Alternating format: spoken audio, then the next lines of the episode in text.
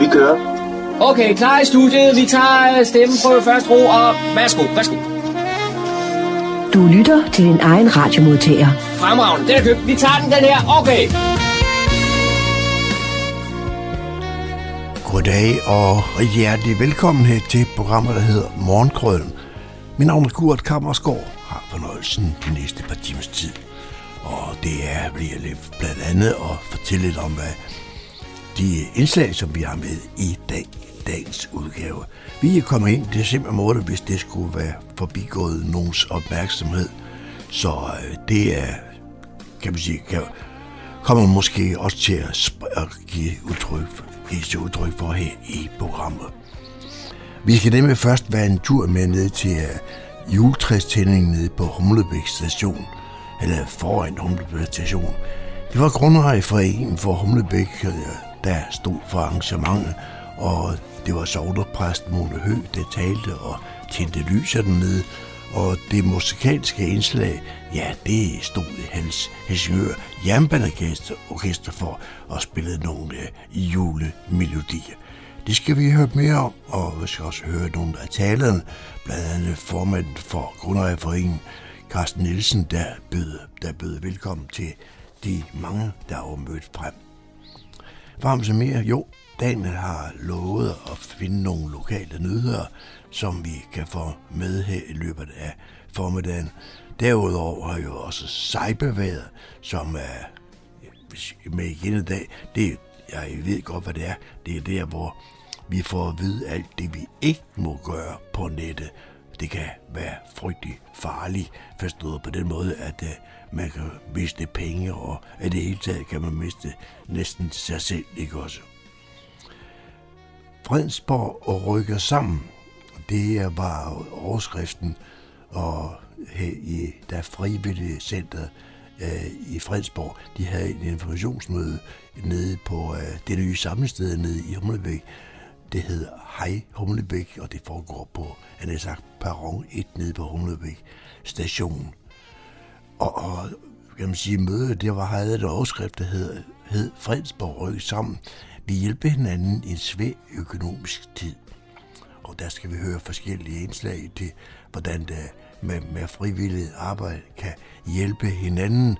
Og det er jo som altid også her, hvor ja, hvor alting det stiger, og hvor varmen det er dyrt, og så er det jo meget rart at kan rykke lidt sammen og hjælpe hinanden, og hvis det skulle være brug for det. Don Marco har også været en tur i, på julestue. Det var oppe på Højgård Nord her i, i Langrød, hvor han var, hvad kan man sige, være med lige for at få øh, stemning i forbindelse med sådan en julestemme. Det var nok også, fordi at det jo meget til jazz. Der var nemlig, øh, kan man sige, underholden af jazz deroppe den øh, eftermiddag, han var der. Så det skal vi høre mere om i løbet af formiddagen. Og så kan jeg nok heller ikke øh, løbe fra, at julesangen jo også kommer i. Det, det er jo så få gange, vi får lov til at spille julesangene, så det begynder vi også lidt med i dag hvert fald. Velkommen til Morgenkrøden. Rigtig god fornøjelse de næste to timer.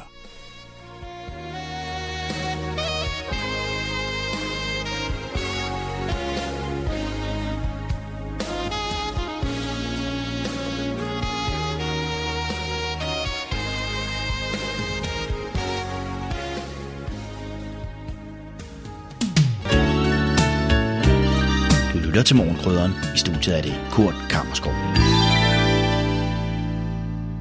Så er der kulturstof her på Radio Humleborg.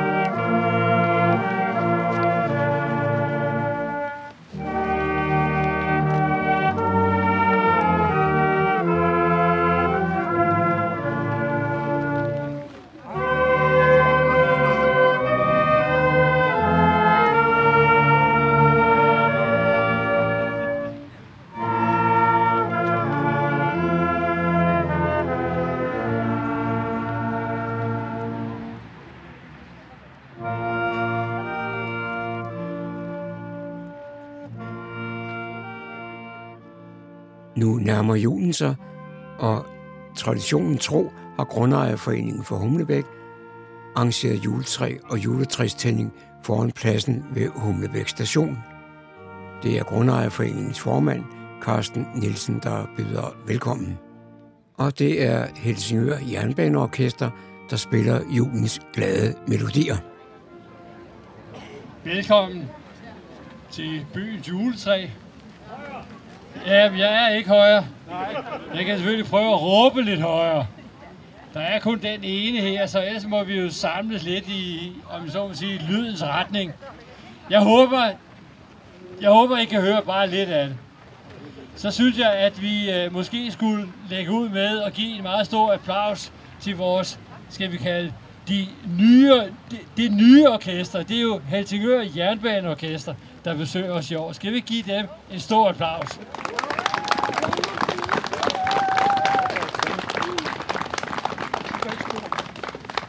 Tak for det. Det er rigtig dejligt at se så mange julenæsser på én gang. Øhm, som I jo ved efterhånden, så det er jo en tradition, at vi tager et træ her i nærheden. Og årets juletræ, det har kun vandret cirka en halv kilometer ned ad Strandvejen, hvor det har stået og i sin prægtighed på hjørnet af Strandvejen og Jernbaneallé. Og en stor tak til Marianne. Jeg ved ikke, om hun er her, men øh, i hvert fald en stor tak for, at hun har offret sit træ til vores beskuelse den næste måneds tid. Og så må vi jo se, hvornår formanden for Grundejerforeningen får fjernet det igen. Der har været mange gode vidigheder om, at julen var lige til påske, og, og jeg tror endda sidste år, så gik vi forbi påske. Men øh, det er jo meget hyggeligt et eller andet sted. Så kan det her jo heller ikke lade sig gøre, hvis ikke vi får lidt øh, hjælp. Og det er jo særligt, det kan I se i øh, det omdelte sanghæfte, det er jo vores butikker, vores nærbutikker, som hjælper os. Så skal vi ikke også hjælpe dem, sådan i det daglige. Og jeg synes, de skal have en applaus lige så.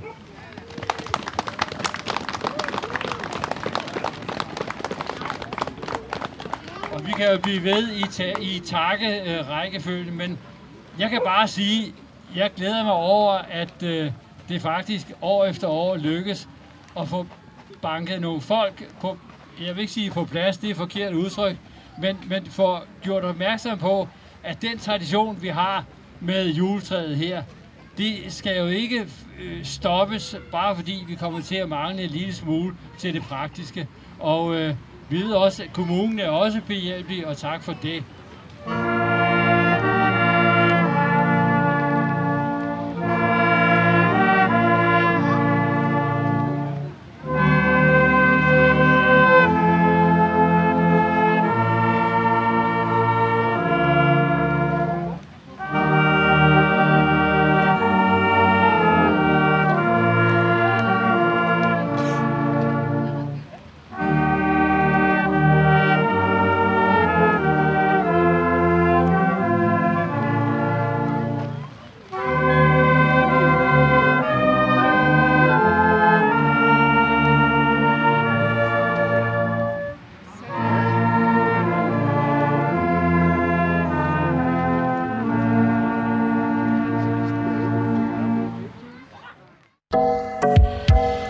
Lytter til morgenkrydderen.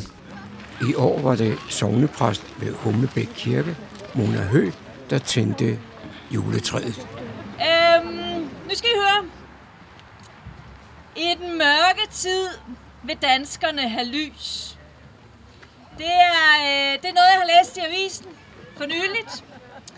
Og øh, i den her artikel, jeg har læst, der øh, kunne jeg så også læse, at øh, danskerne de hænger cirka 4,2 millioner øh, lyskæder op til jul. Og øh, i artiklen, altså det er jo mange i forhold til, øh, hvor lille et land vi er.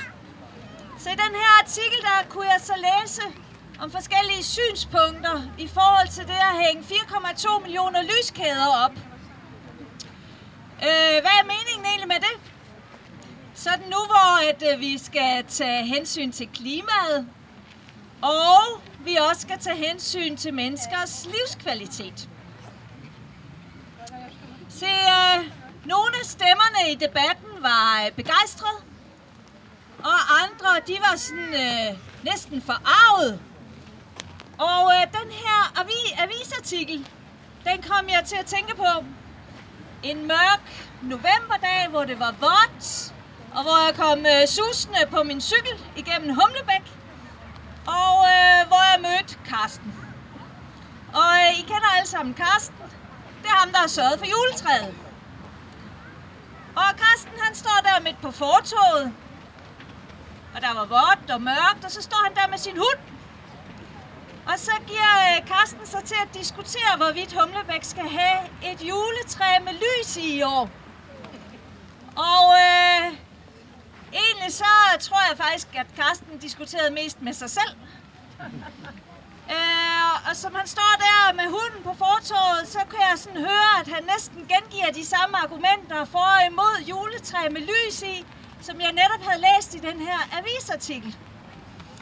Så øh, Karsten stod og diskuterede, hvorvidt det nu var godt for klimaet, eller om det ville være godt for livskvaliteten, og hvad med traditionen, og hvad med glæden ved at tænde juletræet. Se, uh, Karsten han slutter sin dialog med sig selv der på fortoget en mørk novemberdag ved at sige, jeg skaffer et juletræ, og du hører fra mig.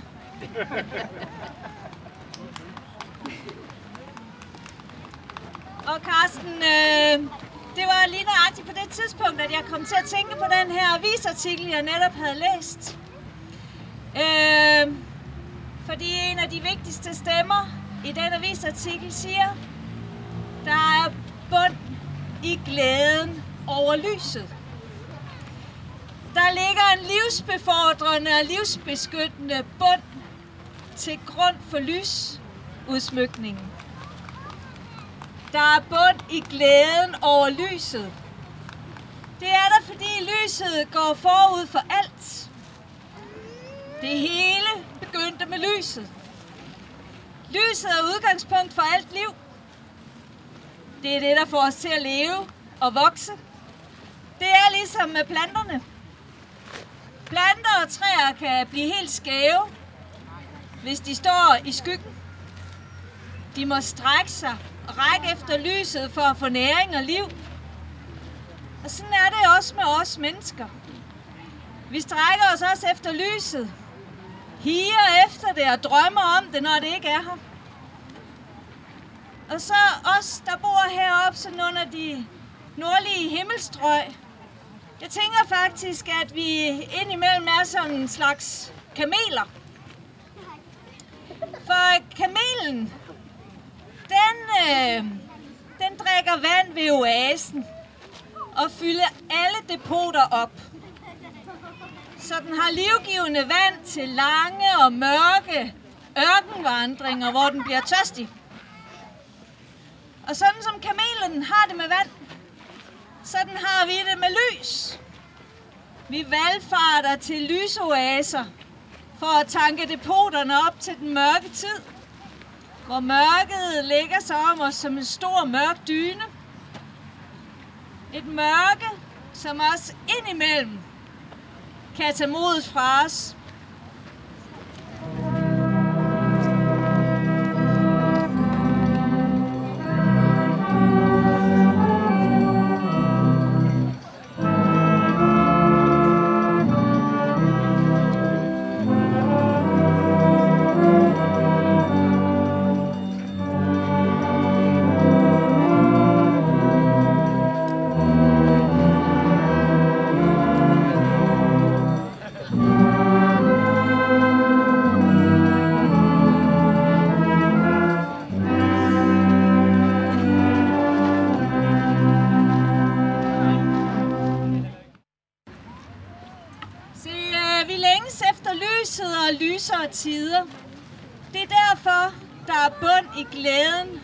over lyset. Lyset finder nemlig sine sprækker og når ind i de mørkeste afkroge af verden, og helt ind i vores liv og helt ind i vores sind. Nogle gange så kan julen have det med at på en eller anden måde være et sært forstørrelsesglas, på det, der er svært og som formørker vores liv. Men det mørke, det får et meget stort modspil i julen. Og øh, det øh, forhindrer mørket i at få rigtig fat. For i adventstiden og juletiden, der holder vi op med at se bagud. Der ser vi fremad. Fremad mod lyset. Det er det tidspunkt på året, hvor, ly, hvor året vender, og lyset langsomt begynder, begynder at tage fat og erobre mere af dagen. Ved vintersolværet fejrer vi, at lyset sejrer over mørket. Lyset, det er viljen til liv midt i det komplicerede og sammensatte menneskeliv, der også kan rumme fortvivlelse og frygt. Med julens budskab får vi kastet lys over vores liv og vores tilværelse. Vi bliver mindet om, at livet har en iboende godhed, som livets mørke skyggesider ikke, ikke kan få magten over. Så julen, hvad er det andet end glæden over livet? Så det er derfor, der er bund i glæden over lyset. Jeg er ikke helt færdig endnu, Karsten, for jeg vender tilbage til dig og din hund om lidt. I den mørke tid vil danskerne nemlig have lys. Så det var overskriften for den avisartikel, som jeg kom til at tænke på den dag, jeg mødte dig og hunden på fortoget en mørk novemberdag, Karsten. Det var den dag, jeg kom susende på min cykel. Og hvor du stod og diskuterede lidt med dig selv, hvorvidt Humlebæk nu skulle have et juletræ med lys i år. Avisartiklen, som jeg netop havde læst, den handlede faktisk om en lille by, Hirtshals i Nordjylland. Og der lovede man højt og heldigt, at øh, man til næste år ville finde en sådan mere klimavenlig løsning på det med den der julebelysning. Og det ved jeg, Carsten, at det går du også og spekulerer over, når du går tur med din hund. Der ligger nemlig en livsbefordrende og livsbeskyttende bund til, til grund for lysudsmykningen. Lyset er udgangspunkt for alt liv.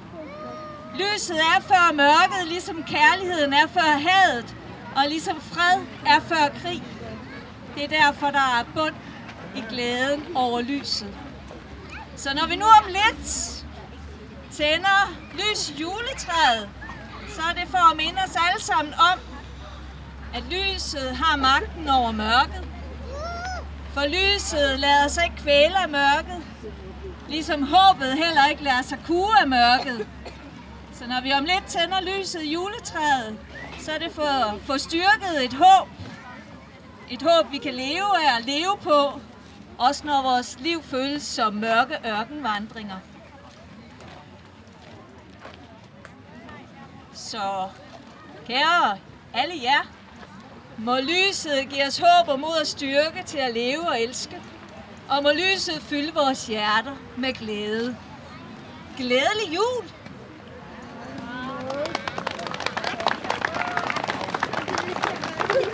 God jul! Yeah.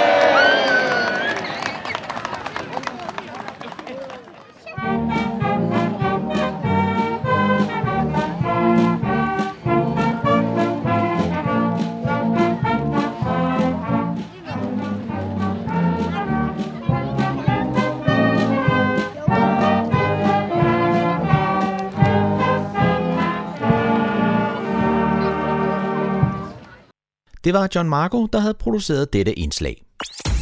Så er der igen blevet tid til lokale nyheder, kulturinformation og servicemeddelelse. De er alle sammen hentet fra humleborg.dk. I studiet er det Daniel Jørgensen. Fredensborg-kunstneren Jørgen Hedegaard, der også er formand for Fredensborg Ny Kunstforening, belønnes for årets motiv 2022 i Fredensborg, da hans bidrag er blevet udvalgt til at bryde Fredensborg Kommunes julekort. Jeg er super glad for, at det blev mine tehuse i Slotsparken, der kommer på kommunens julekort.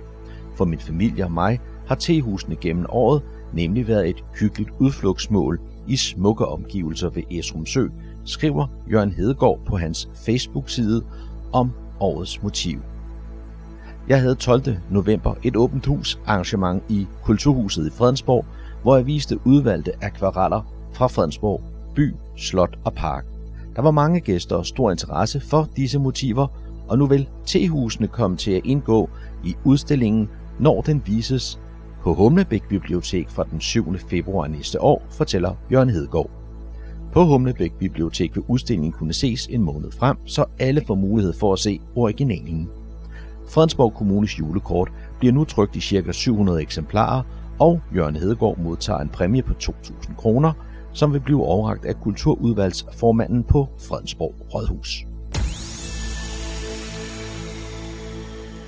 Julen nærmer sig, og den skal svinges og hygges ind.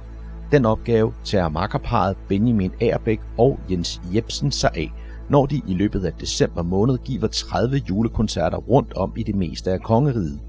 Den 11. december spiller de på Kulturstationen i Humlebæk, og koncerten starter kl. 15.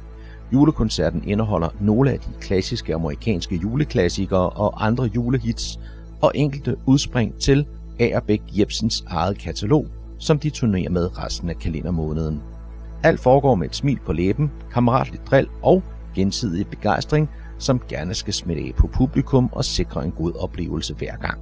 Enkelte tilfælde af gåsehud er ikke udelukket, men publikum kan primært se frem til store smil, smittende grin og masser af godt humør. Billetter købes på Kulturstationens hjemmeside. Lørdag den 31. december kl. 10 byder borgmester Thomas Lykke Pedersen og Fredensborg Atletikklub velkommen til årets nytårstur i Fredensborg Slotshave. Hele familien kan deltage. Du kan vælge, om du vil gå eller løbe en rute på 5 km. Er du hurtig, kan du løbe turen to gange. Der er også kortere ruter på ca. 2,5 km. Mød gerne op med en nytårshat eller et andet strejf af festlig påklædning. Der er frugt og vand til alle deltagere, og også en medalje til dem, der har lyst. I anledning af nytåret er der også et glas bobler og et stykke kransekage, når du kommer i mål. Der er startemål ved P-pladsen foran Fredensborg Slot, og det er gratis at deltage, men tilmelding er nødvendig senest fredag den 30. december kl. 18 via en link på fredensborg.dk. Arrangørerne gør opmærksom på, at der bliver taget billeder ved arrangementet, som kan blive offentliggjort. Det var, hvad vi havde for denne gang af lokale nyheder, kulturinformationer og servicemeddelelse fra humleborg.dk. De var oplæst og redigeret af Daniel Jørgensen. Mandag den 21. november havde Frivillig Center Fredensborg arrangeret et informationsmøde. Det foregik i Hej Humlebæk, der ligger på Humlebæk station. Overskriften på mødet var Fredensborg rykker sammen. Vi hjælper hinanden i en svær økonomisk tid. Det er Frivilligcentrets daglige leder, Peter Søndergaard, der byder velkommen. Jeg hedder Peter Søndergaard, og jeg er fra Frivilligcenteret. Og Frivilligcenteret det er en, øh, en organisation, en selvstændig forening, der er støttet af Socialstyrelsen og Fredensborg Kommune. Og det vi er sat i verden til, det er at støtte alt muligt frivilligt socialt arbejde. Så når der opstår en eller anden udfordring, Syrie-flygtningestrømmen i 15, eller Ukraine her i, i 22, eller den her økonomiske udfordring, mange af os har nu, så det første frivilligcenter, der tænker, det er, hvordan kan vi øh, hjælpe den, den, den drøm og det ønske, mange af os har om at gøre en forskel? Hvordan kan vi give den plads og sætte folk sammen og skabe lidt struktur om det her ønske om at gøre en forskel? Og det er simpelthen derfor, vi er her i, øh, i aften, eller det her fyraftensmøde. Det er for at sætte fokus på den her økonomiske udfordring. Hvad, hvad, hvordan kan vi hjælpe hinanden i vores kommune med det? Og øh, ganske kort, det er jo en time, vi er sammen. Programmet er sådan, at langt det meste af tiden, der skal vi sidde i, i tre grupper og, og snakke lidt om, hvad kan vi se for os, vi kan gøre. Øhm, og det er jo det fantastiske ved frivilligt arbejde, at der er så mange gode idéer derude, øh, og så meget engagement, så det bliver spændende at se, hvad der kunne komme ud af det her møde. En hel masse nye ting måske. Men øh, så det, det er det, vi skal bruge det meste af den her time på.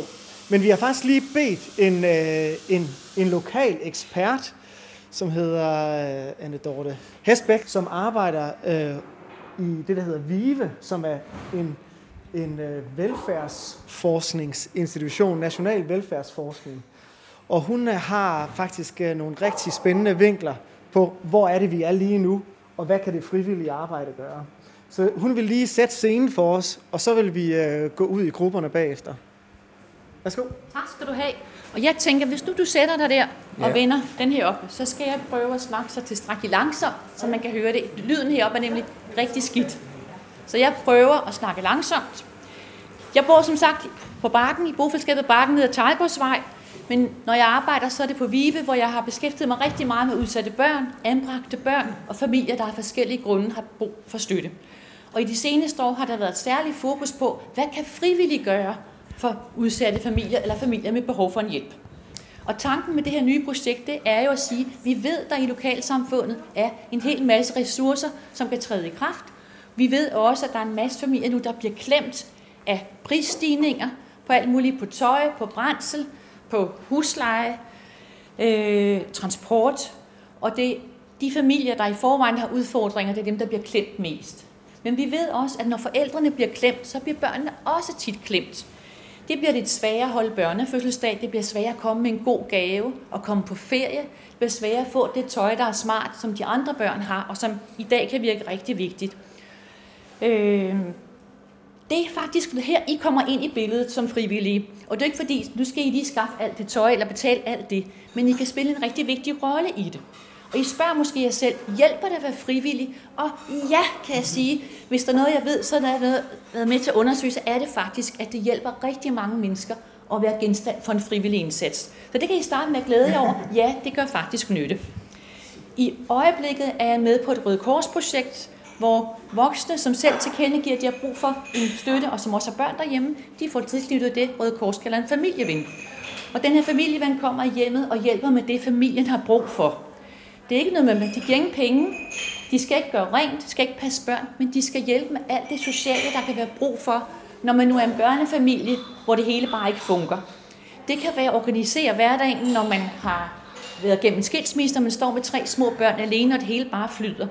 Det kan være, når børnehaven kommer og siger, ja, øh, Peters tøj er faktisk ikke egnet her til vinter, kan I skaffe noget nyt, og man synes bare, det er der ikke nogen økonomi til. Hvor går man så hen? Det kan være, når den psykiske sårbarhed driller. I hører sikkert om psykiatrien i øjeblik. Faktisk er det jo ufattelig mange mennesker, der bliver ramt af en større eller mindre sårbarhed, som, han- som har en psykiatrisk note. Det kan være, at barnet godt vil gå til noget i sin fritid, men mor og far har ikke ork til at samle op, eller ikke penge til at støtte det. Det kan være, at man har taget rigtig dumme lån, eller man får rigtig mange ekstra udgifter i forbindelse med prisstigningerne her, og så kan man simpelthen ikke få sin økonomi til at slå til. Eller man sidder i møder med kommunen, og fordi man ikke kan overskue, hvad der er, der sker på de møder, så kommer man til at sige noget rigtig dumt, som ikke gør samarbejdet spor bedre. Og nogle gange kan det hjælpe at hænge med måske. Så tænker I nok, pyha, kan vi hjælpe med alt det? Og ja, det kan I faktisk. I skal hjælpe familien med at selv at få gjort nogle af de her ting bedre. Øh, Jeg har interviewet rigtig mange frivillige og rigtig mange af de familier, som har fået støtte. Og nu kom, der kan nogle vigtige pointer. Det første er, at familierne er så taknemmelige for at få hjælp. De er glade for, at nogen gider at hjælpe dem videre, og til med uden at få noget for det. De lægger meget stor vægt på at blive anerkendt som mennesker på lige fod med alle andre mennesker, og på at de også gerne vil være en god mor og far, selvom de har nogle udfordringer. De oplever, at det at have en relation til en frivillig faktisk hjælper dem fremad, når man får støtte på sine egne præmisser på det, man synes, man har brug for hjælp til. Og så er der rigtig mange af dem, der allerede før krisen indtrådte, sagde, min økonomi er dårlig eller meget dårlig, så hvad er den ikke nu? Og jeg kommer med nogle få små citater fra nogle af de her forældre. Der er en, der siger, jeg har følt det som at få mor nummer to. Hun giver mig nogle gode råd. Hun lytter til mig. Hun forstår mig. Jeg savner, at min egen mor var sådan. Hende her, hun roser mig, giver mig råd om børnesamvær. For eksempel, at vi skal tage på gåtur og på legeplads. Altså nogle meget enkle ting, men som alle ikke formår. En anden siger, hun hjælper mig med at strukturere hjemmet, og jeg mener, det er livsforandrende, det der er sket. Og en tredje siger, hjælp med økonomien har givet stor ro og overskud på et område. Nu har jeg en overskuelig plan for fremtiden. Det er også meget vigtigt at være opmærksom på, at frivillige kan noget andet, end kommunen kan. Og I skal ikke ind og lave kommunens arbejde. I skal gøre det, man kan som frivillig. Øh, I Røde Kors, der kalder de det at give håb for fremtiden. Man kan også med et lidt stort ord kalde det næste kærlighed, eller man kan bare sige, det er at tage ansvar i lokalsamfundet for en hjælp fra borger til borger. Så man skal sige, at det frivillige arbejde og kommunens arbejde skal understøtte hinanden, ikke erstatte hinanden. Så er der en vigtig pointe til jer, også som potentielt kommende frivillige, det er, at mange af de frivillige her er super glade for det, de laver. Det kan godt være, at I tænker, ej, så er de trætte og synes, det var dog træls det her. Nej, de kommer og siger, det fedeste er at se, når folk rykker sig. Det er den største belønning, jeg kan få. Eller at se den glæde, der stråler i øjnene, når ting lykkes, og det går godt. Og en tredje siger, jeg lærte, hvor lidt det skal til for at hjælpe en, der er ensom. Så derfor, når I skal i gang, så tænker I skal komme med alle jeres gode idéer. Det siger jeg uden at have spurgt Peter og Helle. Ikke? Kom med alle de gode tanker og idéer om, hvad kan man byde ind med, hvad kan jeres nabo byde ind med. Og husk at være nysgerrig på, hvad borgerne vil. Det er deres behov, vi alle sammen skal hjælpe med at løse. Øh, og jeg ser det også meget som, at vi skal hjælpe alle borgerne med at blive selvhjulpende på lang sigt, så meget de overhovedet kan. Og man kunne kalde det at være en bæredygtig, socialt bæredygtig familie. Det er jo ikke meningen, at de kun nødvendigvis skal have jeg gående resten af livet, hvis det ikke behøves, men de skal hjælpe at tage hånd om deres eget liv. Jeg har et sidste citat. Kan vi nå det? Nå, det er min frivillige, som virkelig fik vendt sit opfattelse af, af, hvad udsathed er. Og hun siger, når jeg diskuterer med mine venner, som også har været heldige i deres liv, så kan jeg godt blive helt hissig, når de siger, dem, der er på overførselsindkomst, det er bare fordi, de ikke gider arbejde. De vil have alle goderne. Nu gør det noget ved mig. Før i tiden var jeg med på vognen, fordi jeg ikke havde set det. Men nu har jeg set det. Jeg har set, hvordan familier kan leve i den største svindesti. Og jeg tænkte, hvordan kan det være, at de ikke gør noget ved det? Det har jeg måttet lægge fremme og sige. Det er fordi, de kan simpelthen ikke andet. De kan ikke overskue andet end stå op og få deres børn i skole. De har ikke noget netværk. Så sidder de totalt alene og ved ikke, hvad de skal gøre med deres liv. Det var en af de store udfordringer. Der findes mange andre ting, man kan komme ud og hjælpe med. Så held og lykke og go for it med alle de her dejlige kræfter, der sidder her, vil jeg bare sige.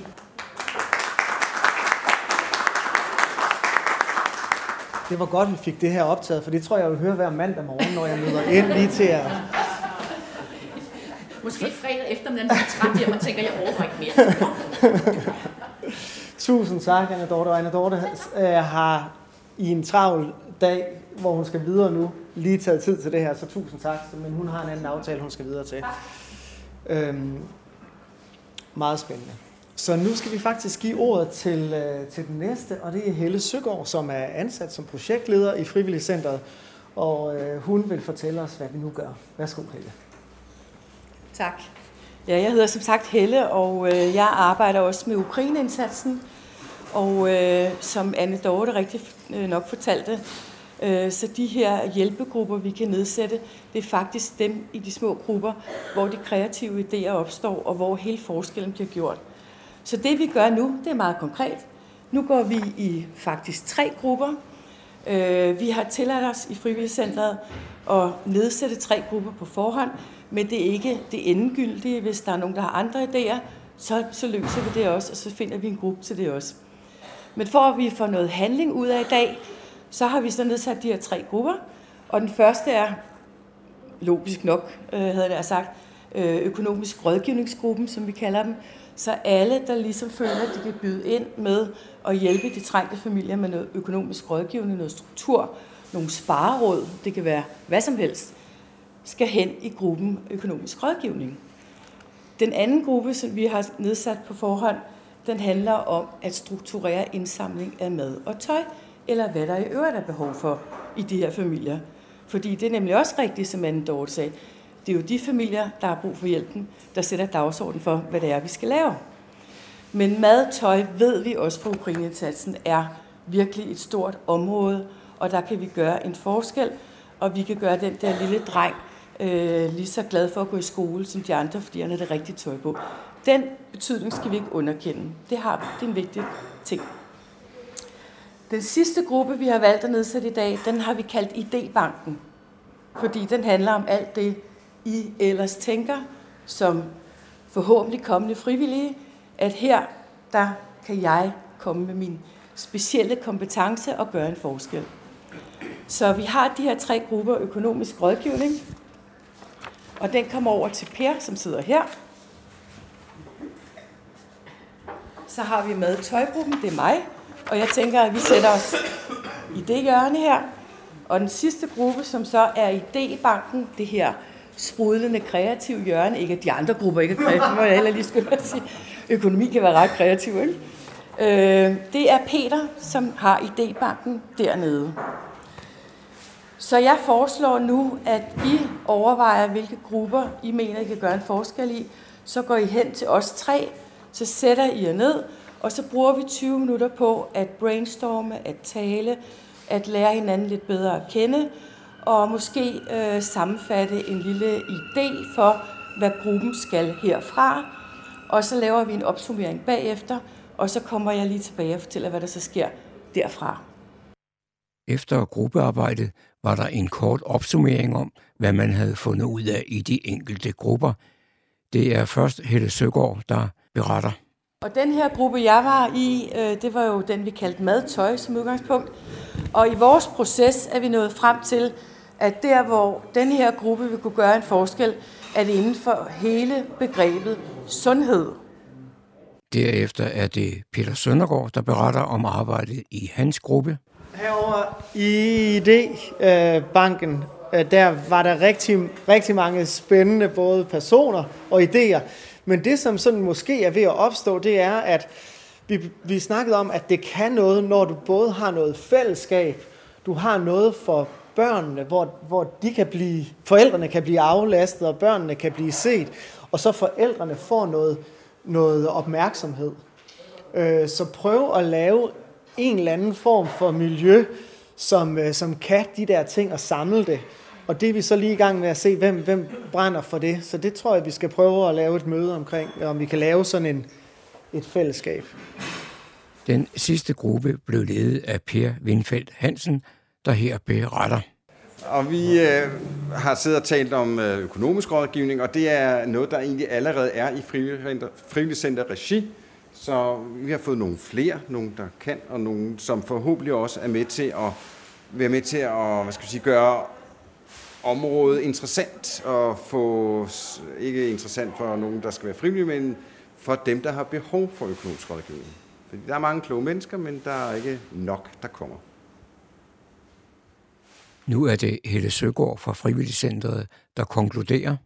Og du sagde netop kodeordet, Peter, det der med, at næste skridt herfra, synes jeg også er, at vi samles i vores grupper og prøver at videreudvikle på det, vi har talt om allerede på nuværende tidspunkt. Og øh, se, om vi kan få det til at flyve. Og derefter skal vi jo så øh, have lagt en plan for, øh, jamen, hvor møder vi de her mennesker henne? Og det har vi allerede en lille idé om, fordi øh, det er jo også et lidt ømtåligt område, øh, så derfor har vi god erfaring i Frivilligcenteret for, at når vi laver en rigtig god øh, informationskampagne om, at nu har vi det her tilbud, så kommer folk stille og roligt øh, og beder om øh, hjælpen. Og det tænker vi måske er vejen frem, men det kan være, at der også er andre idéer til det. Så det er egentlig øh, det næste, der kommer til at ske, at vi indkalder til gruppemøde, og vi håber, at I alle sammen har lyst til at deltage i jeres respektive grupper. Øh, og selvfølgelig er man ikke øh, stavnsbundet. Man må godt prøve at cirkulere lidt rundt, hvis det er, man heller vil følges med min anden gruppe.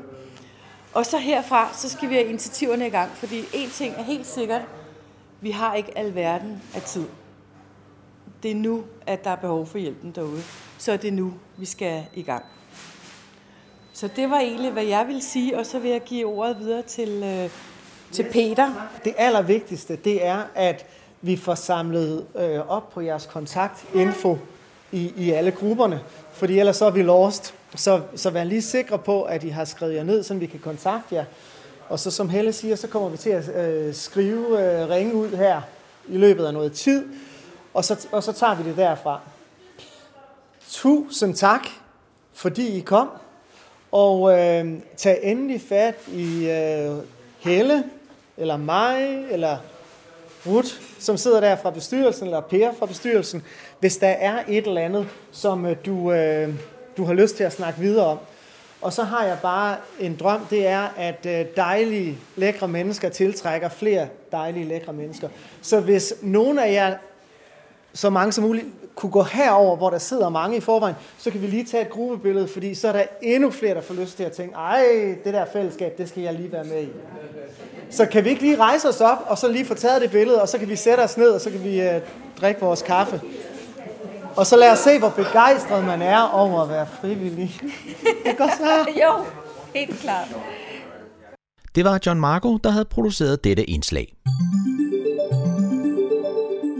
Svindlerne er fortsat glade for skiftet fra NemID til MitID, men lige nu, der glæder de sig også rigtig meget til julehandlen. Cyberværet med IT-sikkerhedseksperten Leif Jensen. Velkommen til Cyberværet for uge 48. Og husk, at fra 1. december, der lukker vi op for Cyberværets julekalender, hvor der vil være et kort, konkret tip hver eneste dag frem til juleaften. Mit navn er Leif Jensen, og jeg har arbejdet professionelt med IT-sikkerhed i snart 30 år. Min viden og erfaring, dem vil jeg meget gerne bruge til at holde dig opdateret om aktuelle hackerangreb, cybertrusler, online-svindel og andet, der vedrører stort set os alle sammen, både privat og ude i virksomhederne. Som sagt indledningsvis, så glæder svindlerne sig rigtig meget til julehandlen. Nu har vi lige fået overstået Black Week, Black Friday og for den sags skyld også Cyber Monday, hvor det ikke skortede på tilbud og tusindvis af e-mails i indbakken, samt massevis af annoncer på eksempelvis Facebook. Og så går julehandlen i gang, og det er jo det, svindlerne glæder sig rigtig meget til, fordi de ved, at vi får travlt. Vi skal måske købe julegaver til mange mennesker, og derfor skal det gå lidt hurtigt. Og når det skal gå lidt hurtigt, jamen, så har vi måske paraderne lidt nede, og så tænker vi ikke lige altid over at tjekke den butik, vi nu handler i. Og vi tænker måske heller ikke lige over, hvordan vi nu betaler for varen. Det skal som sagt bare være nemt. En anden grund til, at svindlerne glæder sig, det er, at de ved, at butikkerne de vil kæmpe om vores kunst med deres mange gode tilbud, præcis som de gjorde det i forbindelse med Black Friday. Og de ved, at det kan være svært at gennemskue, om et tilbud det er for godt til at være sandt eller ej. Og det benytter de sig altså af.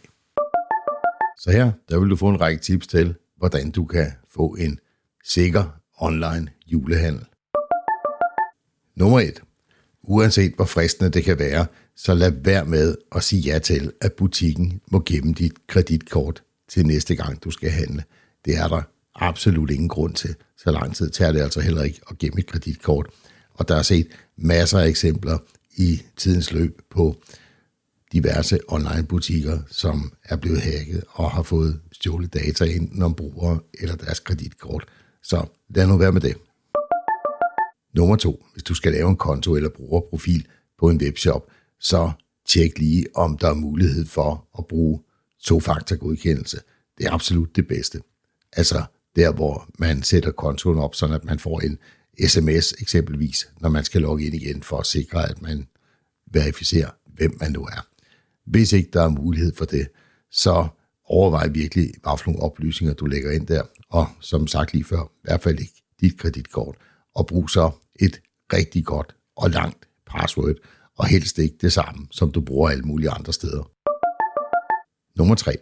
Facebook er rigtig god til at indsamle oplysninger om, hvad du foretager dig på nettet, og for den sags skyld også, hvad du taler om, hvis du har din telefon ved siden af, eller sådan en Google Home-ting, der lytter med, så får man ofte annoncer, der passer lige præcis til noget, man har snakket om, eller noget, man har søgt efter på nettet. Og Facebook er altså ligeglad med, om det er lokale danske virksomheder, de annoncerer for, eller om det er lidt mere lyssky hjemmesider, som måske har et super duper godt tilbud på en vare, som du aldrig får.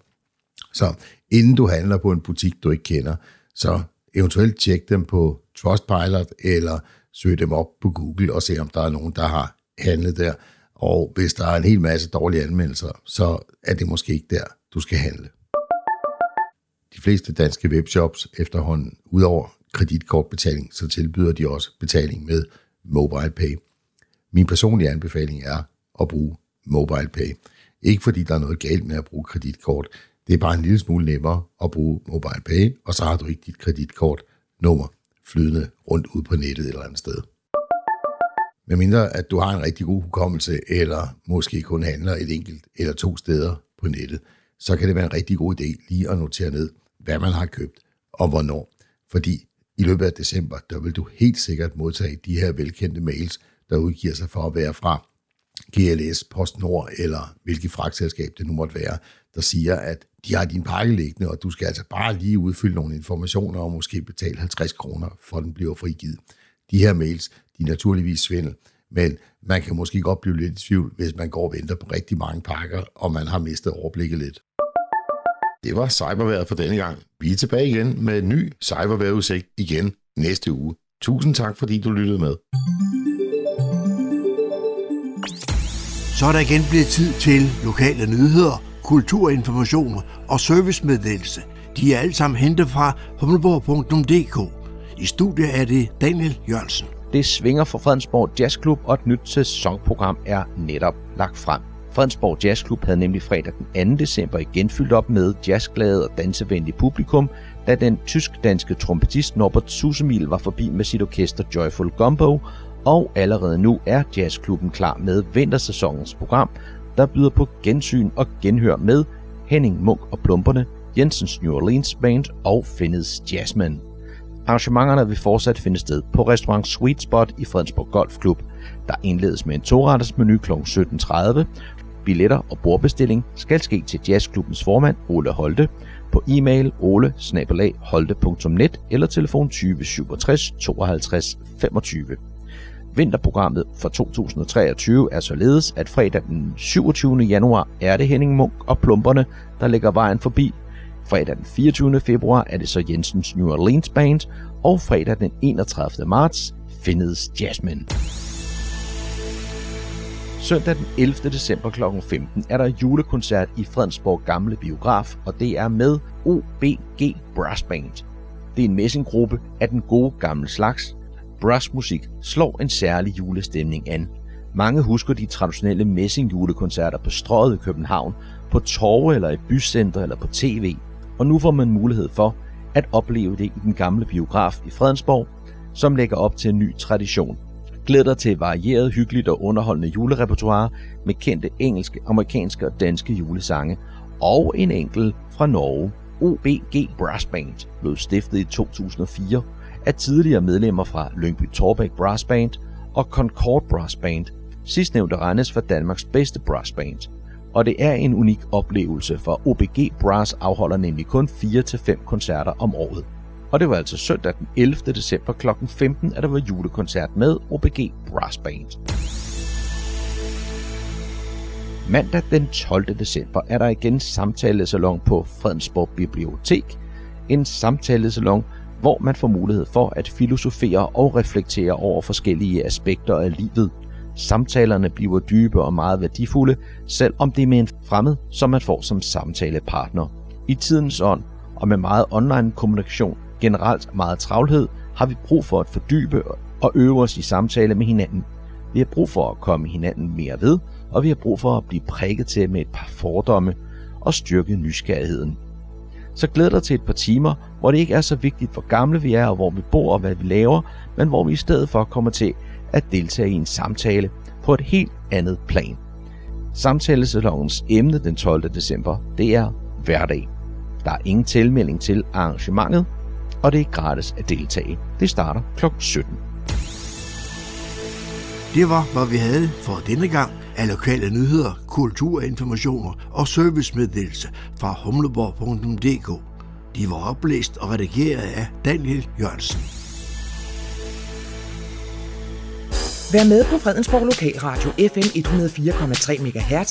Weekendradio til det meste af Nordsjælland. Med musik og indslag for den modne lytter. Oh, the weather outside is frightful, but the fire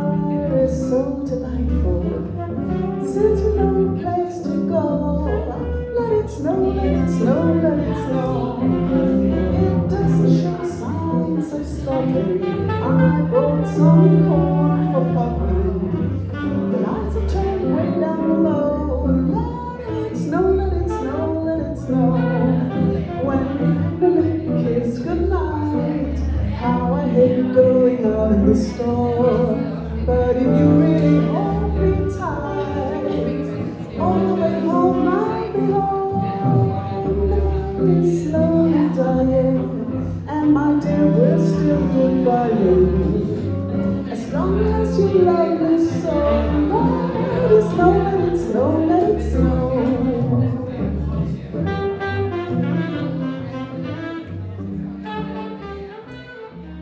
Vi nærmer os julen.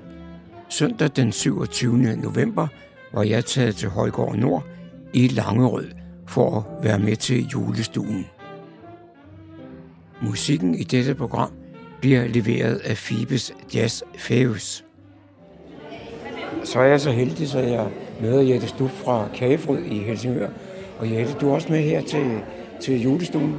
Ja, det er jeg, fordi der er så hyggeligt herude, og stemningen, der er her på Højgård, den matcher så godt mine produkter. Naturlige og rene produkter, og velsmagende, og herude er der velsmag og gode produkter. Du vil ikke tilfældigvis tage lidt kager med? Jeg har taget lidt kager med, og de er lidt juleinspireret den her gang, så jeg har taget småkager med. Fire forskellige slags småkager, vaniljekranse, brune kager, specia i to forskellige slags. Jeg kan godt lide, at julen er traditionel. Jeg går rigtig meget op i traditioner. Derfor synes jeg også, at julekagerne, som var der for min barndom, de skal ikke ændres på. Så dem har jeg selvfølgelig taget med her, og så har vi lavet marcipanbrød. Vi står herude i dag og laver flødeboller, og vi laver dem faktisk på bunden, så folk, der kommer forbi, kan følge med i processen. Og de tør godt at spise dem alligevel. Jeg tør godt at spise dem.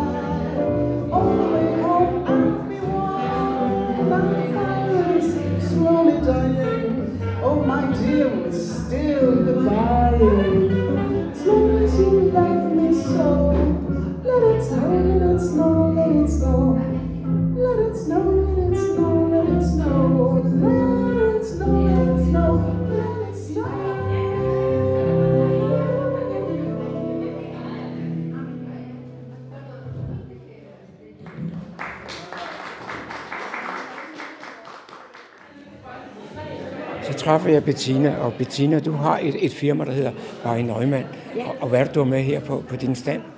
Jeg har en masse recycle ting med. Øh, genbrugs sarier fra Indien, som er syet om til pudbetræk, tæpper, skjorter, både silke og i bomuld.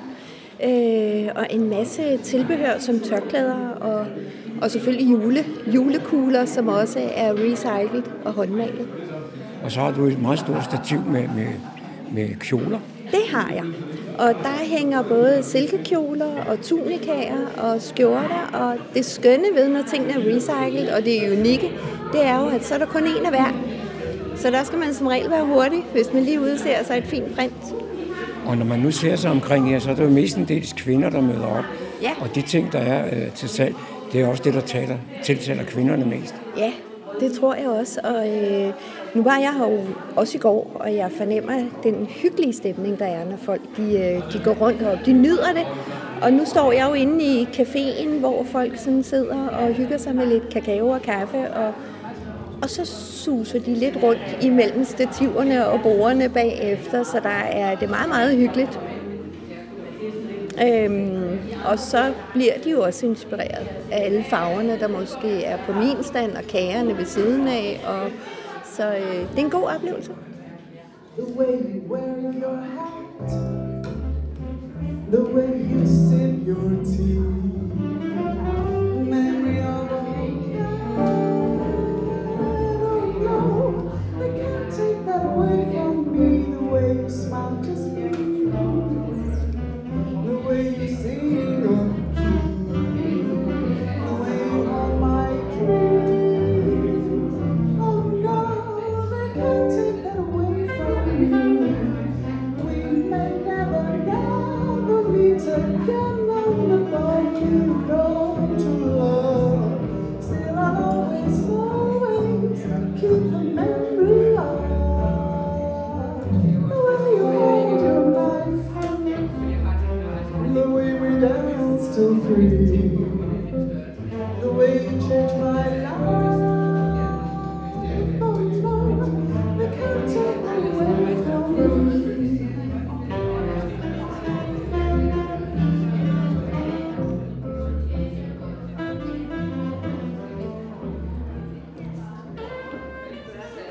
Jeg til julemarked på Højgård Nord her i Langerød, og så møder jeg Maria, som er gæst, deltager i festen her.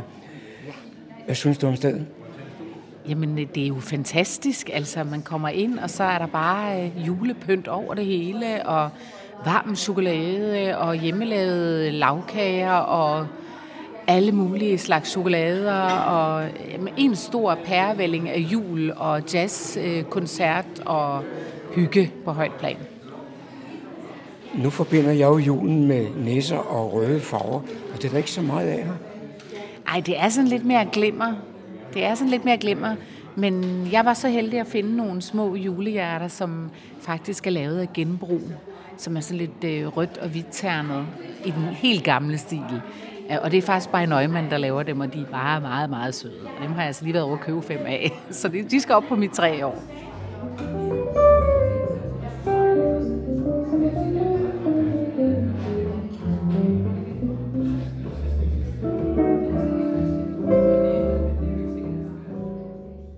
Jeg skal også lige nævne, hvem der er med i Phoebes Jazz Faves. Normalt bliver det ledet af Mette Lethan, men hun var desværre syg, så derfor har Birgitte Escobar overtaget vokalen. På alt sagt er det Michael Nielsen, på guitar er det Morten Kår, Kargaard, og på bassen står Lars Jonsen.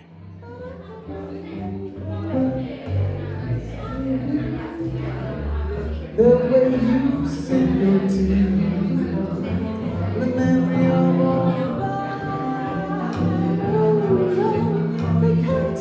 away from me. The way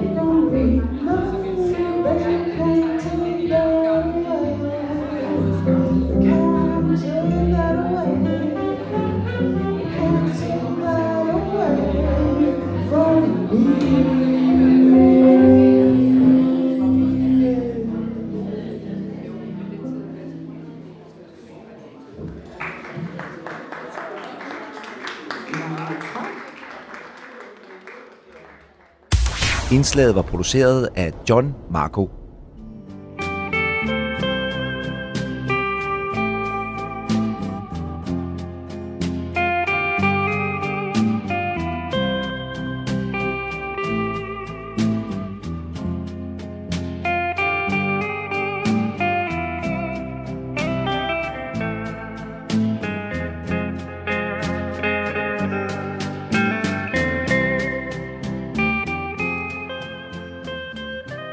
Toner fortæller os, at vi er nået til afslutningen på denne uges udgave af programmet, der hedder Morgenkrøden. Her fra redaktionen, som består af undertegnet, jeg hedder Kurt Kammersgaard. Ja, der siger jeg tak for nu, og på genhør en anden god gang.